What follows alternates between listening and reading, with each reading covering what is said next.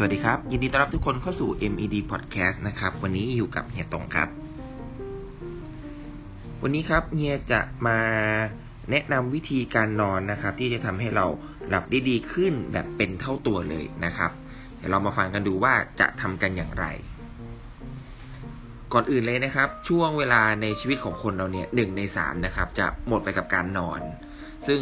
การที่เราสามารถนอนหลับได้อย่างเต็มตานอนหลับได้แบบเต็มอิ่มแล้วก็นอนหลับได้แบบมีประสิทธิภาพนั้นย่อมส่งผลดีให้กับร่างกายของเราถูกต้องไหมครับเพราะว่าการที่เราสามารถนอนหลับได้แบบเต็มอิ่มนะครับมันจะเป็นตัวช่วยในการฟื้นฟูสภาพร่างกายแล้วก็ซ่อมแซมส่วนที่สึกหรอในร่างกายของเรานะครับจากการที่เราใช้ชีวิตในการทำงานอย่างหนักมาตลอดทั้งวันซึ่งถ้าหากเราสามารถนอนหลับได้อย่างมีประสิทธิภาพแล้วย่อมส่งผลให้เรามีสุขภาพที่แข็งแรงนะครับหรือว่าเป็นโรคได้น้อยลงกว่าคนที่นอนหลับแบบไม่เพียงพอหรือว่าไม่ใส่ใจกับการนอนอย่างที่ควรจะเป็นถึงแม้ว่าเราอยากจะนอนหลับให้นานเท่าที่เราต้องการนะครับแต่ก็ต้องยอมรับว่าหลายๆคนก็ไม่สามารถนอนหลับได้อย่างที่ใจต้องการนะครับอาจจะเป็นเพราะว่าเกิดมาจากพฤติกรรมการนอนดึกติดต่อกันมาหรือว่าไม่มีเวลาพักผ่อนให้เพียงพอเนื่องจากว่าต้องเลี้ยงลูกต้องทำงานหนักหรือว่าต้องคอยรับโทรศัพท์ตลอด24ชั่วโมงไม่ว่าจะเป็นปัญหาใดก็ตามนะครับพฤติกรรมต่างๆเหล่านี้เนี่ยก็จะส่งผลทำให้เรานั้นนอนหลับไม่ดีหรือว่าเป็นการนอนหลับที่ไม่มีประสิทธิภาพนะครับซึ่งจะส่งผลต่อสุขภาพร่างกายของเราอีกด้วยดังนั้นในวันนี้ครับเฮียจะมาแนะนำวิธีในการที่จะช่วยให้ทุกคนนอนหลับได้ดีขึ้นนอนหลับได้ง่ายขึ้นแล้วก็มีคุณภาพมากขึ้นก่อนอื่นเลยนะครับวิธีการนอนหลับให้ดีเนี่ยจะแบ่งเป็นอยู่2ช่วงครับคือช่วงที่เราก่อนเข้านอนแล้วก็ช่วงที่เราบังเอิญตื่นขึ้นมาช่วงกลางดึกสำหรับกรณีแรกก็คือการปฏิบัติตัวให้ดีในช่วงก่อนเข้านอนเพื่อให้การนอนหลับในช่วงตอนกลางคืนนั้นนะครับมีความสุขอย่างแรกก็คือการรับแสงแดดยามเช้าเพราะว่าการรับแสงแดดยามเช้านะครับซึ่งเป็นแสงแดดที่อ่อนๆจะมีประโยชน์กับสุขภาพร่างกายของเราทำให้ร่างกายของเรานะครับหลั่งสารแห่งความสุขหรือว่าสารเอโดรฟินขึ้นมาซึ่งย่อมที่จะทำให้ชีวิตของเราในทั้งวันนั้นนะครับมีแต่ความสุขมีความสดชื่นสดใสนอกจากนี้แสงแดดยังเป็นเหมือนนาฬิกาที่คอยปลุกให้เราหรือว่าคอยเตือนให้เรารู้ว่าเป็นช่วงเวลาใดหากเราได้รับแสงแดดในยามเช้าอย่างสม่ำเสมอทุกวันก็จะทำให้ช่วงเวลาในกลางคืนของเรานั้นหลับง่ายมากขึ้นกว่าเดิม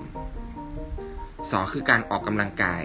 การออกกำลังกายในช่วงเย็นนะครับหรือว่าช่วงค่ำก่อนที่เราจะเข้านอนซึ่งมากกว่า3ชั่วโมงขึ้นไปโดยต้องเป็นการออกกำลังกายแบบเบาๆทำให้ร่างกายของเราเพิ่มความเหนื่อยล้าขึ้นเล็กน้อยจะเป็นตัวช่วยให้เราสามารถหลับได้อย่างสบายมากขึ้นแต่อย่างไรก็ตามครับเราควรจะเลี่ยงการออกกำลังกายที่หนักจนเกินไปจนร่างกายไม่สามารถอดทนได้เพราะว่าบางครั้งอาจจะเป็นการกระตุ้นให้ร่างกายของเราตื่นตัวจนทำให้ไม่สามารถหลับได้อย่างมีประสิทธิภาพได้3ก็คือการฝึกลมหายใจก่อนเข้านอนการฝึกลมหายใจช่วงเวลาที่เราก่อนเข้านอนนะครับเชื่อว่าหลายๆคนนั้นสามารถทำได้แล้วก็มีประสิทธิภาพมากเลยนะครับนอกจากนี้การที่เราทำสมาธิก่อนเข้านอนนั้นเปรียบเสมือนการที่เราได้คิดทบทวนสิ่งต่างๆที่เกิดขึ้นมาตลอดทั้งวันทำให้เราสามารถรู้ว่าสิ่งไหนที่เราควรพัฒนาแล้วก็สิ่งไหนที่เราควรจะลบมันออกไปจากชีวิตของเราแล้วก็สำหรับกรณีที่2ครับถ้าเกิดเราเผลอตื่นขึ้นมาตอนกลางคืนเราจะทำอย่างไรให้เราสามารถกลับไปหลับได้อย่างปกติวิธีการที่อยากแนะนำก็คือเมื่อใดก็ตามนะครับที่เราเผลอตื่นขึ้นมาตอนกลางคืนแล้วเรารู้สึกว่าเราไม่สามารถนอนหลับได้ในทันทีเนี่ยให้เราพยายามเปลี่ยนอิริยาบถนะครับเช่นการที่ลุกขึ้นมานั่งหรือว่าเดินแบบเบาๆภายในห้องแล้วค่อยกลับไปหลับอีกครั้งหนึ่งการที่เราเปลี่ยนอิริยาบถเล็กๆน้อยๆแบบนี้นะครับก็จะทำให้เราง่ายต่อการนอนหลับในช่วงเวลาที่เราตื่นขึ้นมาตอนกลางคืนได้ดีกว่าและก็แน่นอนครับอีกหนึ่งอย่างเลยที่เราควรจะทำนั้นก็คือการกำหนดลมหายใจหายใจเข้าลึกๆหายใจออกลึกๆก็จะเป็นการช่วยให้เราหลับได้อย่างผ่อนคลายได้มากขึ้นอย่างไรก็ตามครับวิธีที่เฮียแนะนำมานี้อาจจะไม่ได้ผลกับใครหลายๆคนเพราะว่าอาจจะเกิดมาจากปัจจัยอื่นๆเช่นบางคนเป็นโรคกรดไหลย้อนก็จะทำให้เกิดอาการนอนหลับได้ยากกว่าปกติซึ่งเราจะต้องใช้วิธีการรักษาโรคนั้นควบคู่กันไปด้วยนะครับหวังเป็นอย่างยิ่งว่าวิธีการนอนนะครับที่เฮียนำมาแนะนำในวันนี้จะช่วยเป็นการปรับชีวิตของทุกๆคนนะครับในช่วงกลางคืนให้นอนอย่างมีความสุขแล้วก็หลับได้อย่างสบายนะครับแล้วก็ไม่ต้องตื่นมาตอนกลางคืนเพื่อที่เราจะมีเช้าวันใหม่ที่สดใสแล้วก็พร้อมสู้ในวันข้างหน้าต่อไปนะครับแล้วกลับมาพบกับเฮียตงได้ใหม่ครั้งหน้านะครับใน MED Podcast วันนี้ลาไปก่อนแล้วสวัสดีครับ